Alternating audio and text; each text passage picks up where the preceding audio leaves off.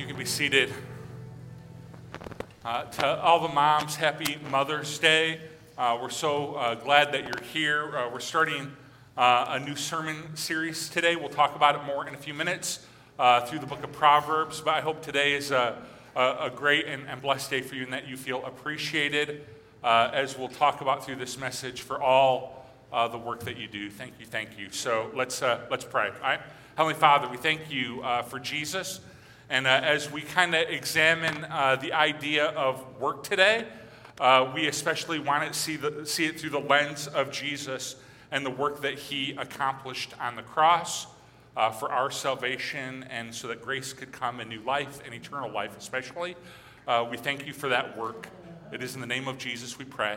Amen. I want you to think about uh, on Mother's Day here what it is that your mother taught you. All right? What, what is it that mom taught you? I heard one person write, My mother taught me about anticipation when she said, Just wait until your father comes home.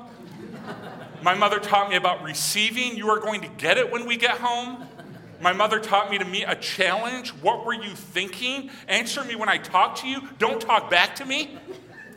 My mother taught me about logic. If you fall off that swing, you'll break your neck, and you're not gonna, you're, you're not going to the store with me if you break your neck, right? Logic.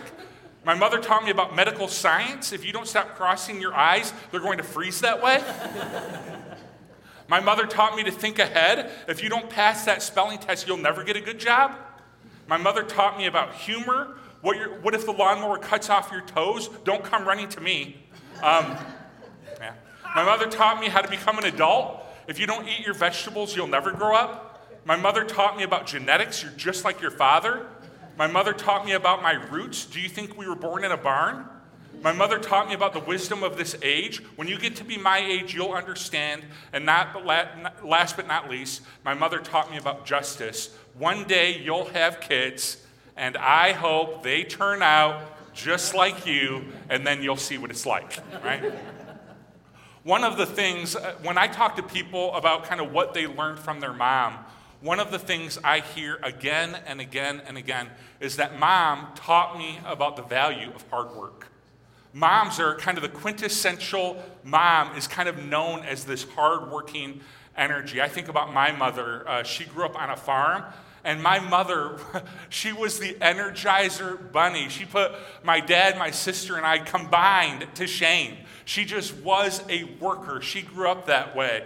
Uh, I, I, think about my wife. She is a homeschool mom, mom and she, uh, she will tell you about half the time that I come home, the first thing I say to her is, You are a saint for the job that you're doing and the effort that you're putting in. I know the kids aren't thankful for it today, but you need to know that you are absolutely a, a saint. And so we have these examples in our life, and you probably have one too. Uh, uh, these examples of these hardworking moms that we've known over, over, over the year. And we just want to, over the years, and we just want to wish you a happy Mother's Day. Like I said, we're starting a new series today on the book of Proverbs, and we're looking at these qualities that are woven all throughout the book of Proverbs. So, one of the things as you study the Bible, one of the kind of skills to learn is that I need to know what came before and what comes after a passage so that I can properly understand it. Proverbs is not that way. Every kind of sentence, for the most part, there's some exceptions to this, but every kind of sentence stands on its own and is packed with wisdom and at times humor, as we'll see, and insight on, on, on life. And so we're starting that series today about these kind of qualities that we don't want to have, right? Unlike the kind of hardworking um, mom that, that works with diligence, Proverbs is going to point us to the opposite of that, the trait that we don't want to have. And the word that the book of Proverbs will use again and again and again to describe the antithesis of that is the sloth. Now, the word is used all throughout the book of Proverbs. Sometimes it's, uh, uh, sometimes it's uh, used uh, as sloth or sluggard or slack one who is slack in their work. And I like the, the, the, Hebrew word that, that is in the original text is used to describe a belt. And if you think about it, a belt doesn't have a lot of jobs. My dad figured out a few more with a belt um, but, than, than, than, just the one that most people use. Uh, but belts really have one job, and that job is to hold up pants. Right? And so the sloth or the slack person in the book of Proverbs describes someone who's just not doing their job. Their job's to hold up pants, right? And they're just not doing your job. So as we start this sermon today, as we look at kind of the antithesis, the, the opposite of kind of the hardworking, diligent person, let me ask you this. What is your main job in this world? As a parent, or tomorrow morning when you wake up and you go on the job or in your family or in this church as a follower of Jesus, what is the thing? The thing in this season of life right now that you feel called to do. The sloth, as Proverbs will say, that they're, they're lacking that thing that they're called to do. They're like a belt not holding up pants. And, and, there's a lot of reasons for it, Proverbs will say. It's hard, or it's too much effort, or I just want to be entertained. Let me show you a few texts. This is from Proverbs 21. The craving of a sluggard will be the death of him because his hands refuse to work.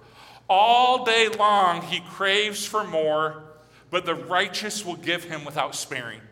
You've probably had a similar conversation with your kids where your kids or your grandkids say, Man, I want this video game, or I want this thing, or I want whatever. And you're like, It sounds like you need a job. and it sounds like you need to earn some money, right? The sloth has cravings, but they don't want to put the effort in to solve those cravings.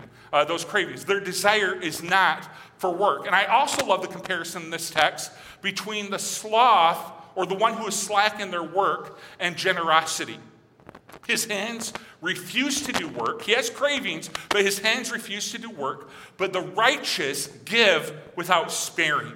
What the, pro- the writer of the proverb is trying to get us to see is that work, hard work, is a form of generosity.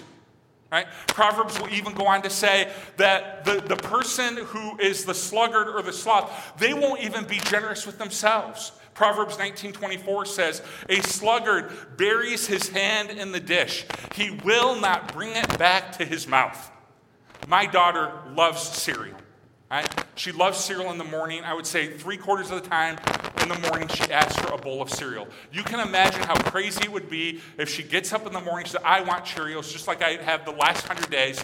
I want Cheerios. So Cheryl or I, we pour the cereal, we put in the milk, we put her spoon in there, we put it at the table, we set her at the table, we say, enjoy your cereal, and we walk away. And all of a sudden, we hear like some crying in the dining room. And we come like, baby girl, what's, what's the matter? What's going on? And she said, I need someone to lift the spoon.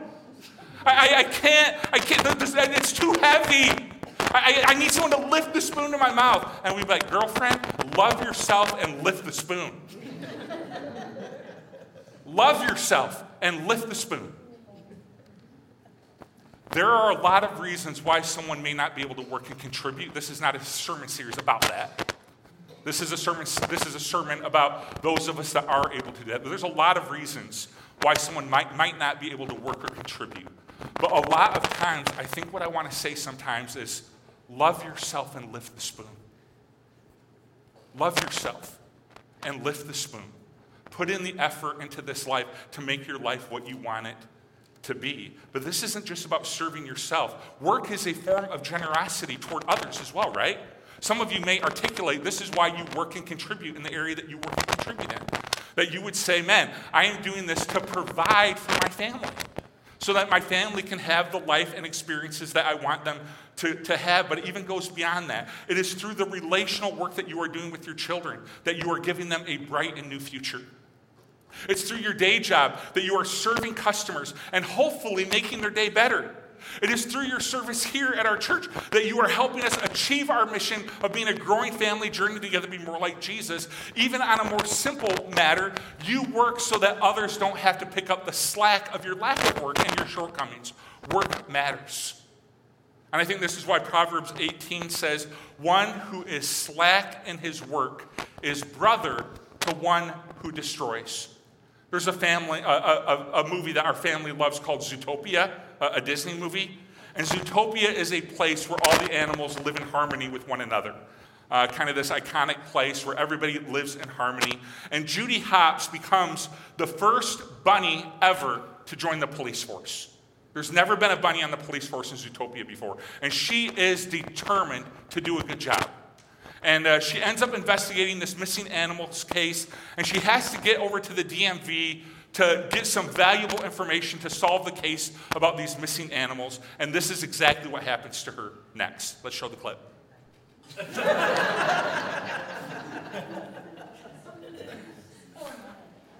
a lot of a lot of the kind of Disney clips or whatever that we'll be interacting with are these classic villains, and I wanted to show that because we don't think of slothfulness as a villainous trait at all. As a matter of fact, sometimes when you think about the sloth, you're like, it just requires too much planning and energy. And I think I'll just grab an app, you know, that sort of thing. Um, but but the, the Proverbs reminds us that one who is slack in his work is brother to one who destroys. And it's easy to see how some of these other traits can, can, bring destruction to a family or a culture. Anger is one of them. It's easy to see that in, in, a villain, especially in a Disney villain, how that could destroy a family or a nation. Or greed, it's easy to see how that can be a very destructive sin. Lying, it's easy to see how that could be a destructive sin. But one who is slack in their work is actually a brother to those destructive tendencies. Why? And I think to understand the why, you have to go all the way back to the beginning of the Bible. In Genesis 1 and 2, God creates the heavens and the earth, He creates the man and the woman, and their role in the garden is not to nap all day and engage in leisure. Their role is to work. And their role is to take care of the garden. This was part of God's plan. So listen, hard work was not part of the destructive nature of sin when it enters into the picture in Genesis 3 right? Work, work was not the product of sin. Difficult work is the product of sin. Thorns and thistles are the product of sin. So in two weeks, when you're weeding your garden, you remember that, right? The devil did this to you, right? The devil made this hard. But work and engagement has been a part of God's plan forever. That there would be people, part of our role as human beings is that there would be people working and caring for and giving attention to God's creation. And so it's true. Once sin entered the world in Genesis 3, what, what happens is it makes this even more important. Let me put this uh, truth on the screen for you that God has tasked us as human beings with the role of working for and caring for and giving attention to His creation. And this is why this is part of the reason why this is so important to God. Left unto itself, without attention, without work, without effort, because of sin, this world will only be a shadow of what it was created to be. We need workers. We need culture sh- uh, uh, shaping people that are putting in effort and caring for and giving attention to God's creation. So listen to me. You are not just a parent. That may be your job, but you are not just a parent. You are a worker created by God and giving attention to your task of moving your child forward in God's plan, to, in terms of God's plan for their life. You are not just a nurse or a doctor. You are a worker giving attention to the task of caring for God's creation when they are at their lowest. You are not just a factory employee.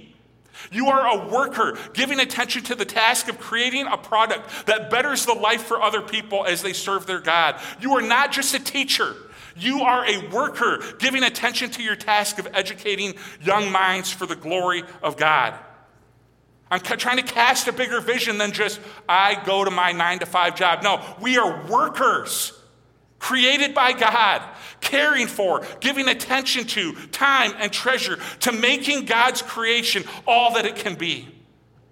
So, have you ever wondered why does God care about this? He cares about it because He has initiated, given, tasked human beings with an initiation to do this work, to care for and give attention to, and to make His creation all that it can be. And your work matters. But God also cares about it because He cares about you. He designed you with a contribution in mind. He created you with work in mind. Let me show you what the Apostle Paul says. We'll leave Proverbs here. Uh, show you what he says in Colossians 3, because I think it adds some clarity to what we read in Proverbs. Whatever you do, work at it all, uh, work at it with all of your heart as working for the Lord and not for human masters since you know that you will receive an inheritance from the Lord as reward, it is the Lord Jesus Christ you are serving. The text will remind us that our primary identity is actually not our work. We easily fall into this in the United States, right? Who, uh, you know, can you t- tell me about yourself? The very first thing we say is what we do for a living. No, Paul says, you work for the Lord. Later, he will say, it is the Lord Jesus Christ you are serving. Work is at best a secondary identity. Your primary identity is that you are in Christ. He is your Lord. He is your Savior. He is your King. So on, your, on this Mother's Day, I want to remind you of that. That mothers, uh, it is a huge part of your identity. But your primary identity is that you are in Christ. Your identity is in Him. And so, in terms of work, we see people go to two extremes when it comes to this. The first is the workaholic who can't stop working. They have forgotten that their boss is the Lord, that He is the King of all creation. So they buy into a spiritual lie. The workaholic has bought into a lie that all of this is dependent on me. And so they work long hours. They try to make it happen. They close the deal. They're on the phone all night because it all depends on me. If I don't make it happen, it doesn't happen. And Paul says, No, no, no. You work for the Lord. You work for the Lord. So do it with all of your heart to be sure. But remember Him.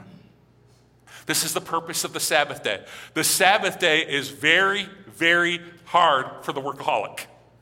Because the Sabbath day is God's attempt to remind us it is not all dependent on you. So work for six days, and on the seventh day, rest from all of your work. Why, God says? Because I want to remind you that this is not all about you, and it's not all on you. Stop believing that lie.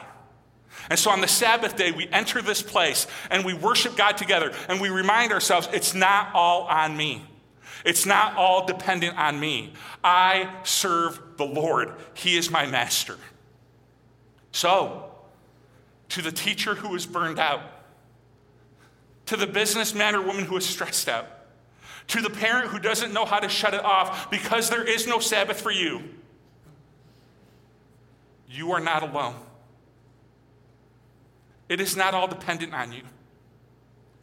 You have a God who is with you leading you, helping you, and empowering you. Don't believe this lie that places you at the center of the universe with your kids or in your work. That if it's going to happen, it's going to happen because I've made it happen. It is a lie.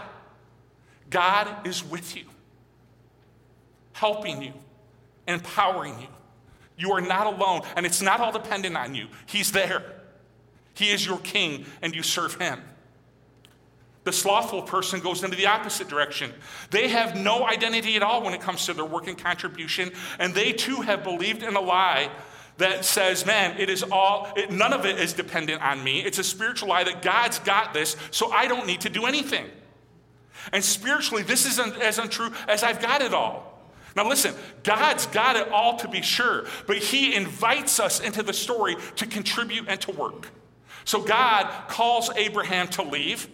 He calls David to be king. He calls Esther to confront. He calls the disciples to follow him. God calls us to contribute. He does his part to be certain, but he calls us into the story to do our part. It's not everything, but it's something. And listen, your work contributing identity, it does not need to be your day, day job. It is great when it lines up that, that way, when what you feel God has called you to contribute this world is the same way that you receive your paycheck. But maybe you have a day job that just pays your bills, and your true passion is your volunteer work. That's okay. It's good. The slothful person doesn't have a work identity at all. So let me say it this way they don't have a contribution they feel called to make to embetter creation, to work for, care for, and lean into God's creation so that this world can be everything God created it to be. We're all called to contribute to that. So sometimes the sloth has an identity, a problem with their identity that's keeping them from contributing. They have an identity that is focused on their own entertainment, or sometimes they have an identity that is just not true. I've heard people say things like, I am a loser, not worthy of making a contribution. Or they'll say things like, God could never use me. What I contribute doesn't matter. And I want to remind the sloth today no, no, God has gifted you, He has empowered you. And He has called you to lean into your family, to lean into your work, to lean into this culture, and to do work that matters. to contribute, to serve, to give, to, to, to, to, put effort in. And I'm telling you, I'm telling you, when you lean into this part of who God created you to be, you will be, you will be so glad that you did because you were made for more than entertainment, to be entertained.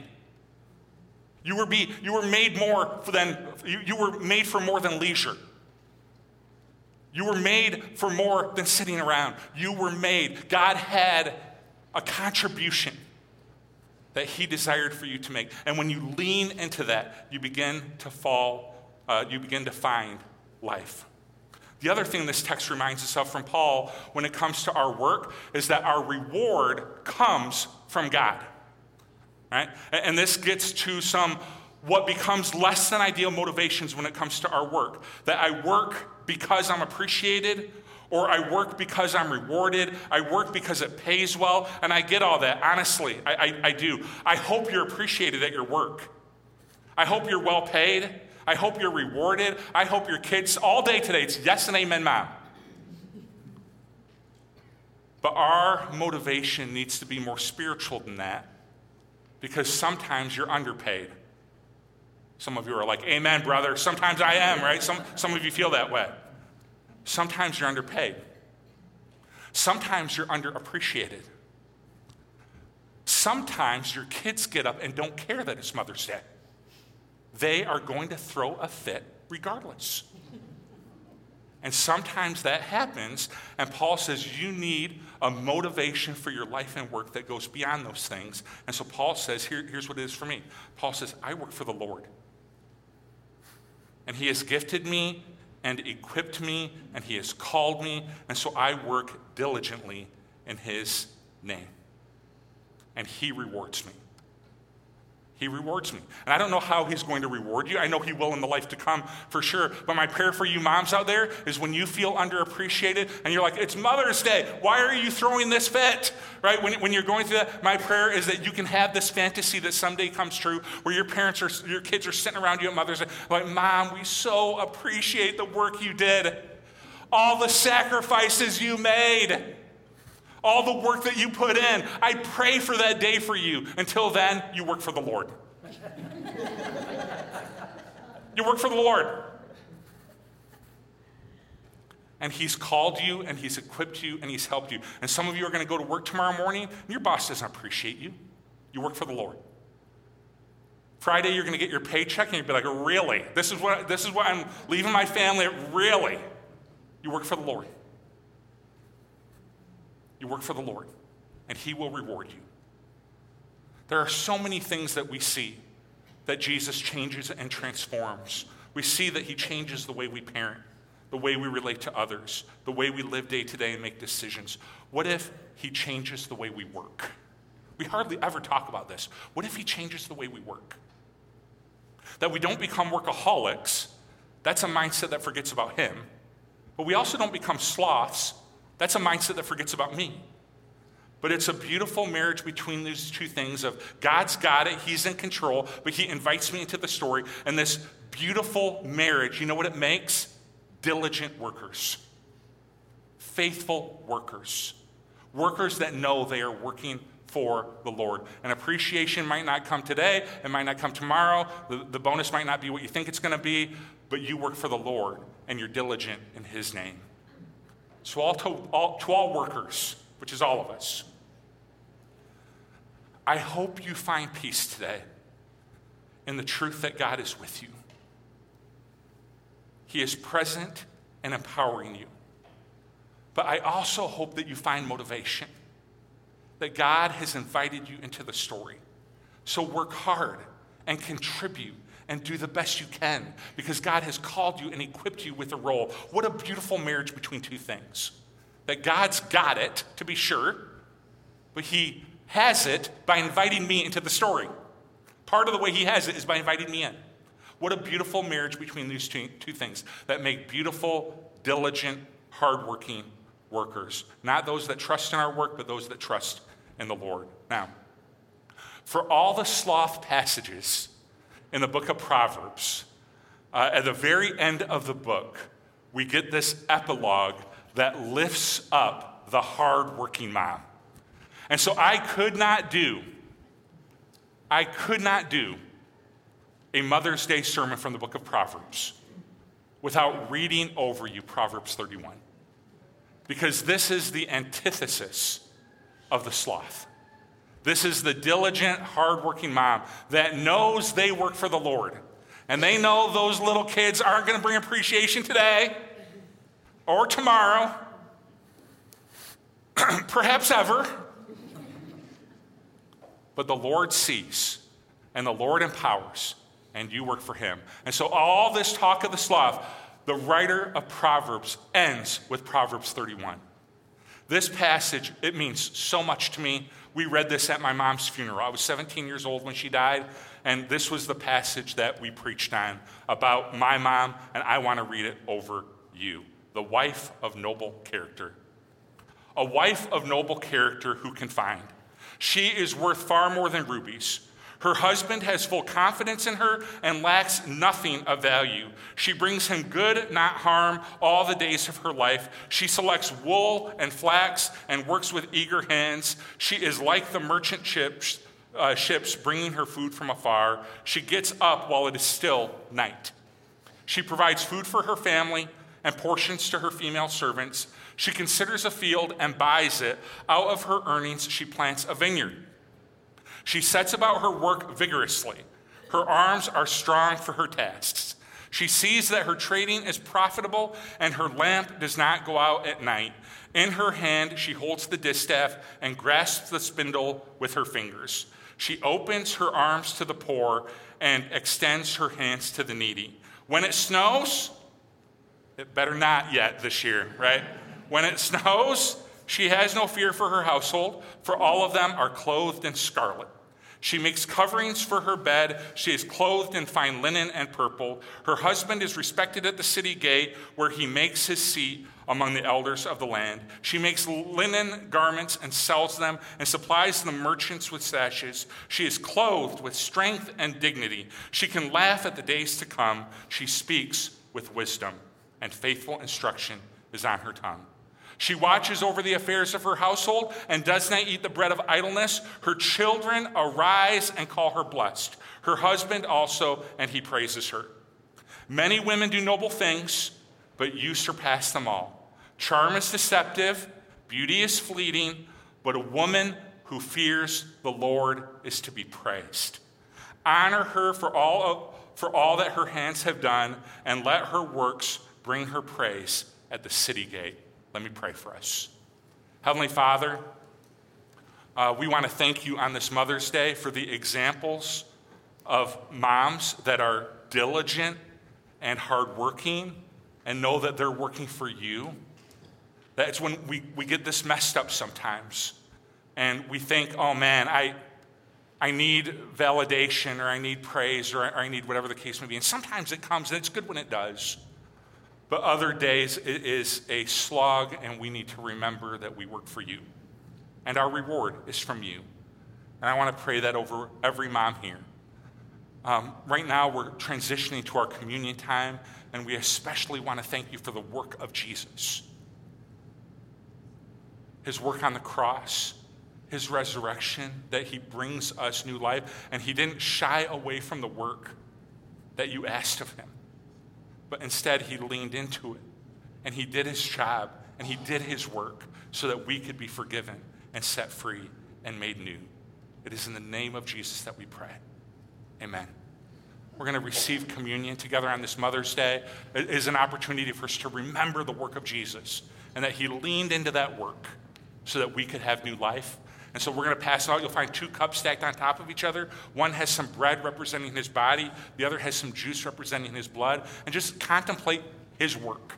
Not yours, not the appointments you have tomorrow or the things you have this week. I want you to contemplate his work over the next few minutes, and then I'll come up and we'll receive communion together as a church family.